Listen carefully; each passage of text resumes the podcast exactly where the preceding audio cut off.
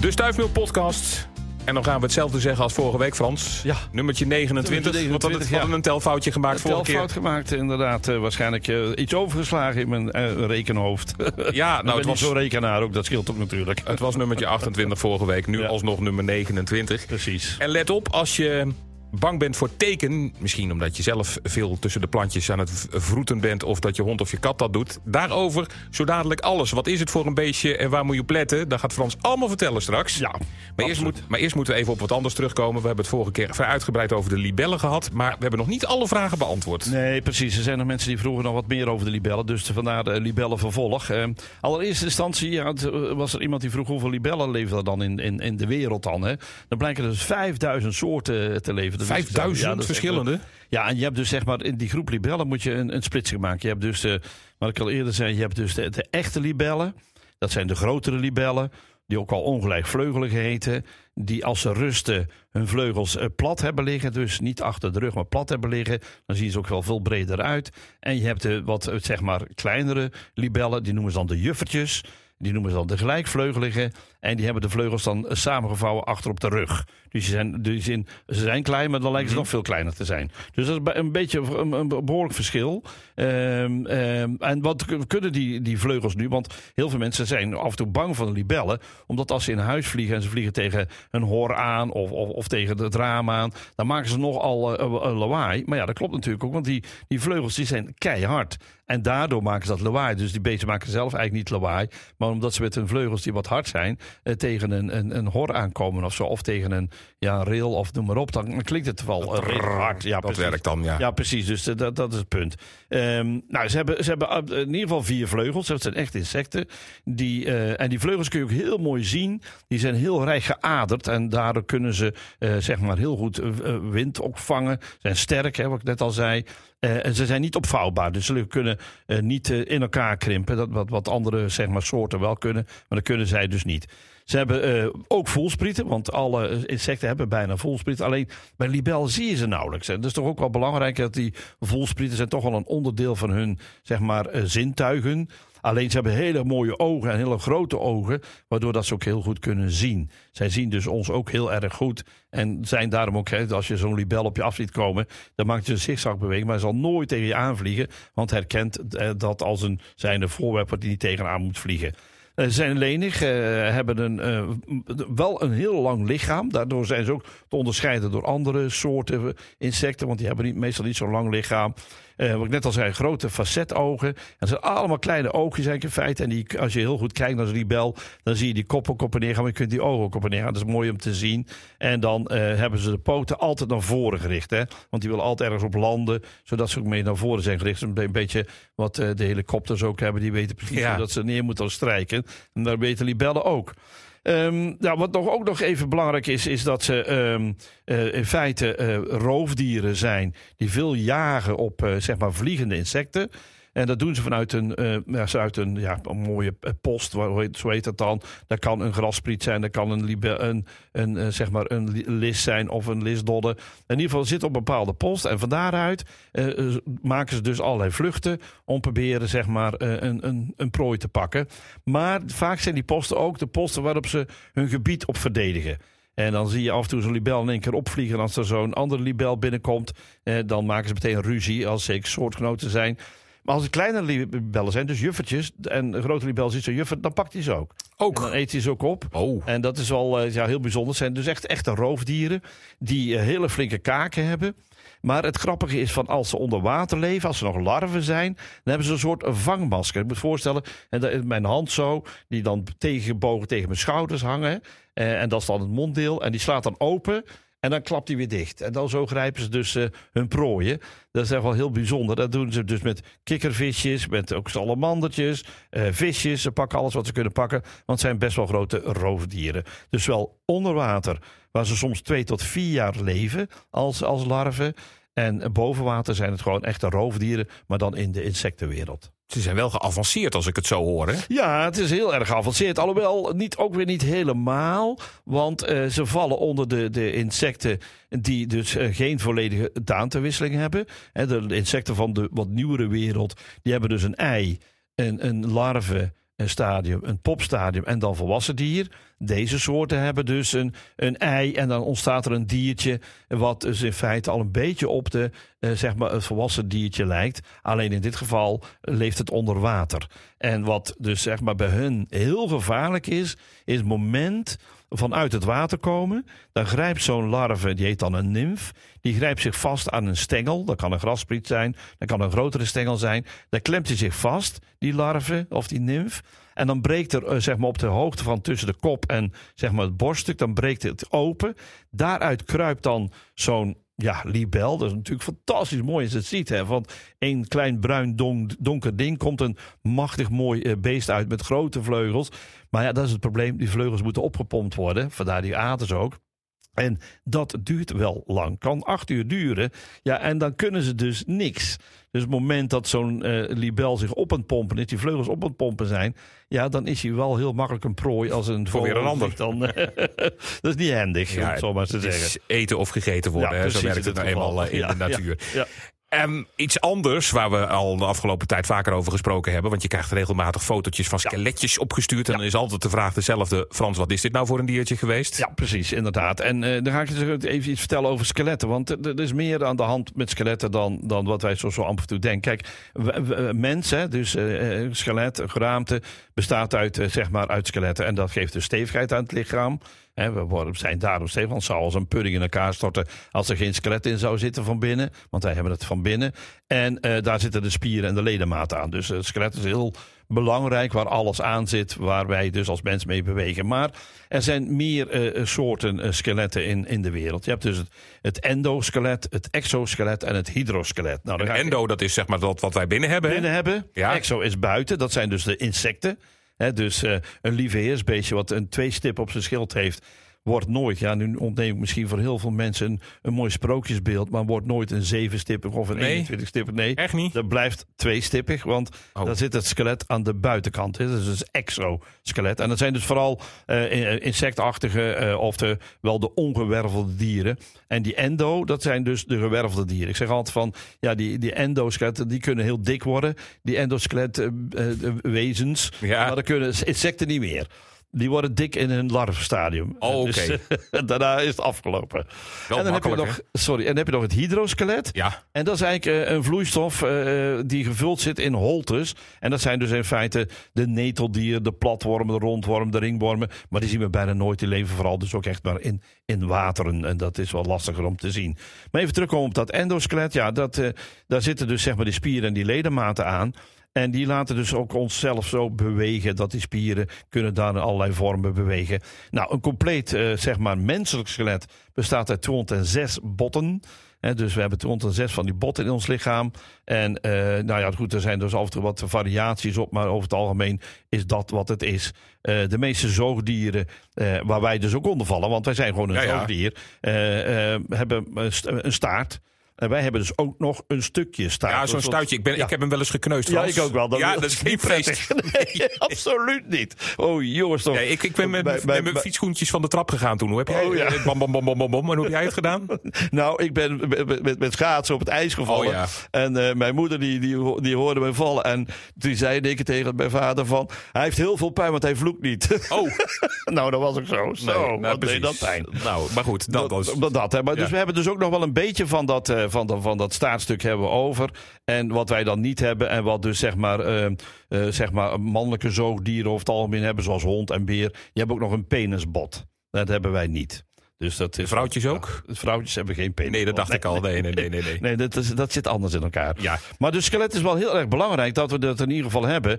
En um, als, als je naar babytjes kijkt, die beginnen eigenlijk nog uh, zeg maar groter. Die hebben nog meer botjes, maar dat zijn een hele uh, minuscule botjes. Die hebben er 300. Hè, voordat we dus zeg maar, ja. tot aan die rond de 6 komen, zijn we nog een tijdje bezig als baby. Maar het is wel leuk om te zien dat er meer in ons lichaam zit dan we eigenlijk in feite af en toe beseffen. Ja. 206 botten, 206 botten, ik had het nooit bedacht. Nee, ja, je krijgt ze ook niet te zien tenzij je een keer een röntgenfoto moet laten maken. Ja, dan ja, zie je ze ineens, ineens Nou, ik heb het, een tijdje lang heb ik eh, zeg maar naar kinderen toe uh, braakballen uitpluizen gedaan. Ja. En toen had ik van een huisarts had ik een menselijk skelet gekregen. En dat nam ik dan ook overal mee naartoe. Dat was een namaak.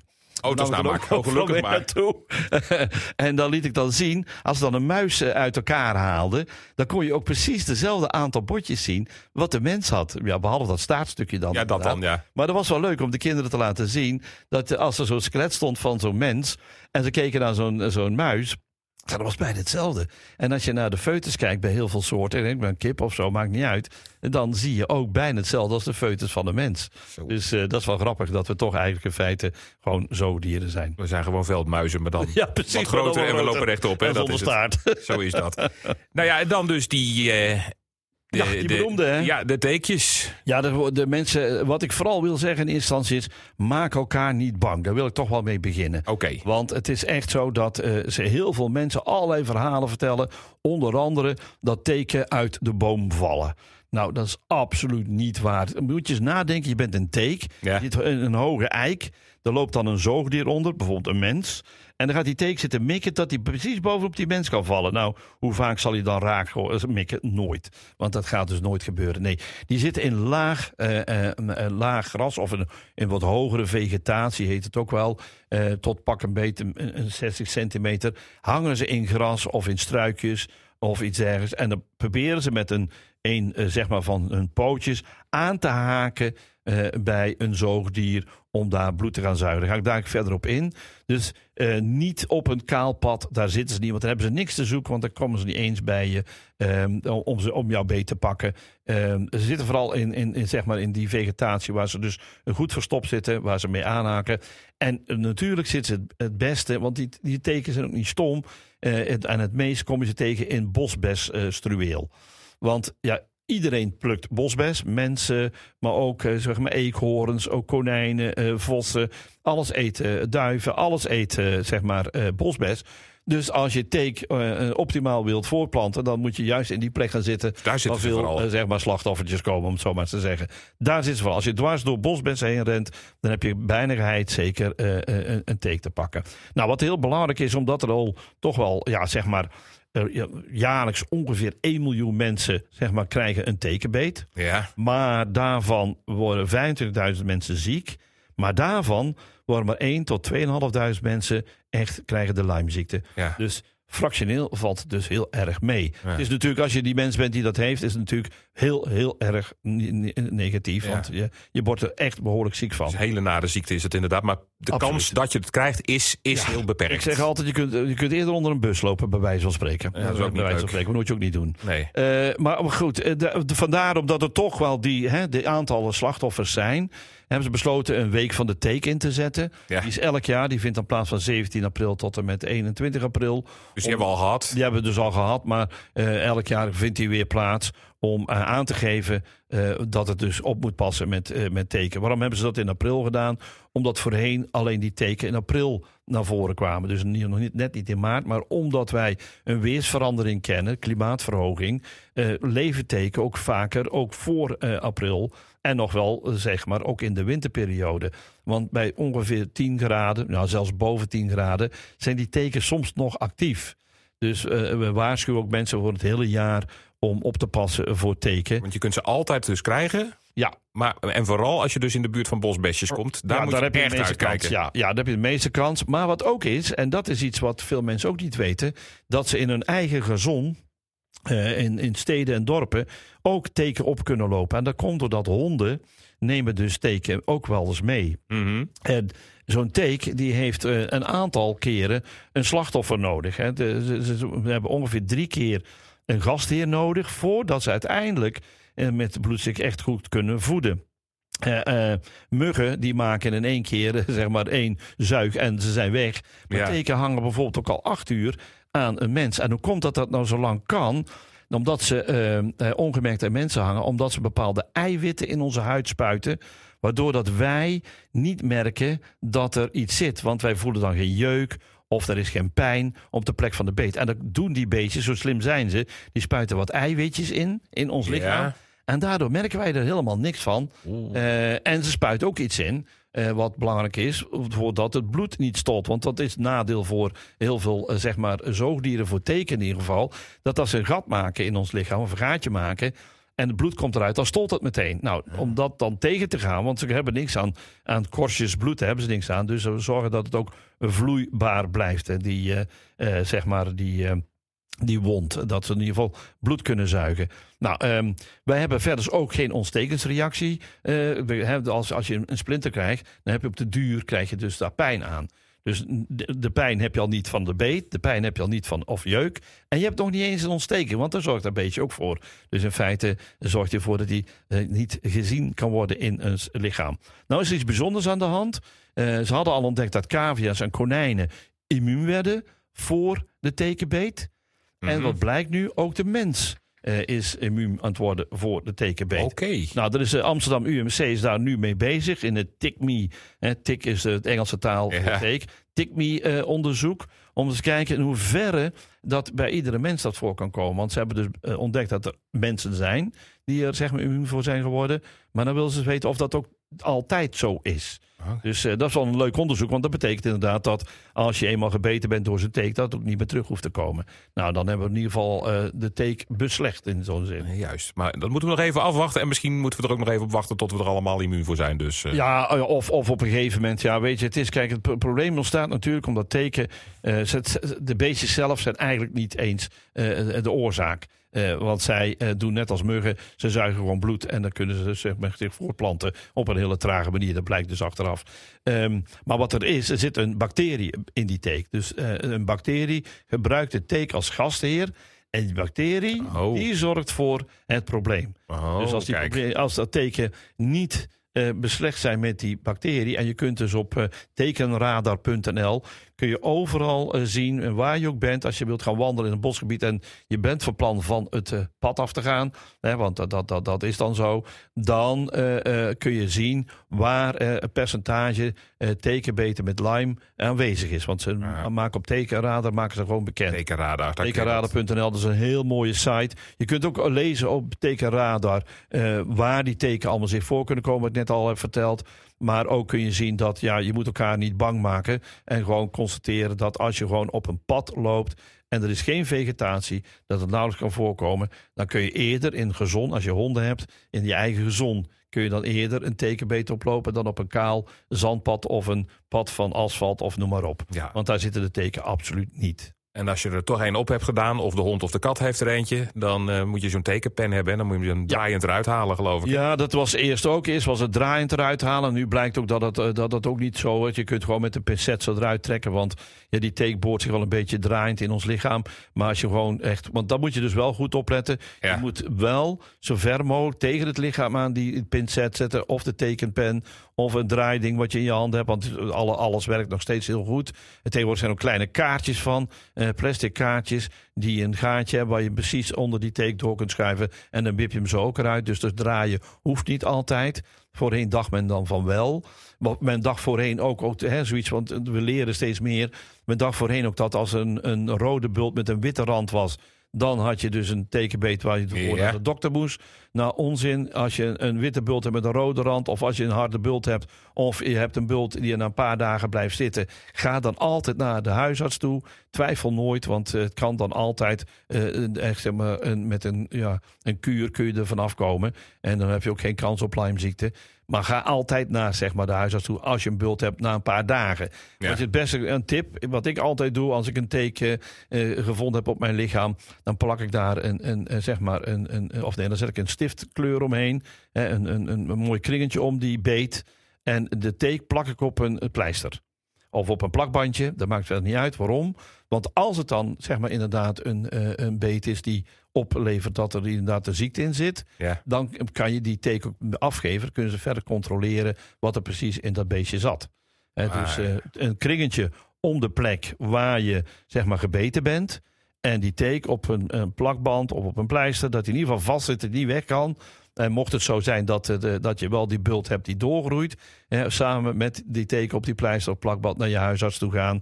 En dan melden dat je dus inderdaad die bult nog steeds hebt. Heb je niet, dan gooi je het ding gewoon weg. Want dan, ben, dan is het dus duidelijk Dan is het dat klaar. die teek geen bacterie bij zich Maar had. bij twijfel altijd de dokter. En als Ja, het over je hondje of je katje gaat, altijd bij twijfel even Ja. naar de dierenarts. Want Ja. als je een fratje wat hij heeft eruit trekt, Ja, dan wordt de hond niet blij. En de kat nee, ook niet. precies. Wou ik net zeggen, hond niet blij. Maar ook als jij het verkeerd doet in jouw lichaam en je trekt zeg maar, aan, de, aan het lichaam van de teek. Hè, want de teek is een spinachtige. Dat betekent die heeft pootjes. En aan die pootjes zit zeg maar kop en borststuk. Dat zit aan elkaar, hè? Ja. Ik bij spinnen vertel. En het achterlijf zit een beetje los, hè? Kop, borststuk, achterlijf. Trek je dat achterlijf eraf, ja, dan blijft die kaken erin zitten. En dan kun je ontsteking krijgen. Ja, dat wil je dus je moet hem echt heel goed beetpakken. En dan goed eruit trekken. Goed. Nou, tips genoeg weer. Een educatieve was dit weer. Frans, tot volgende week. Tot volgende week weer.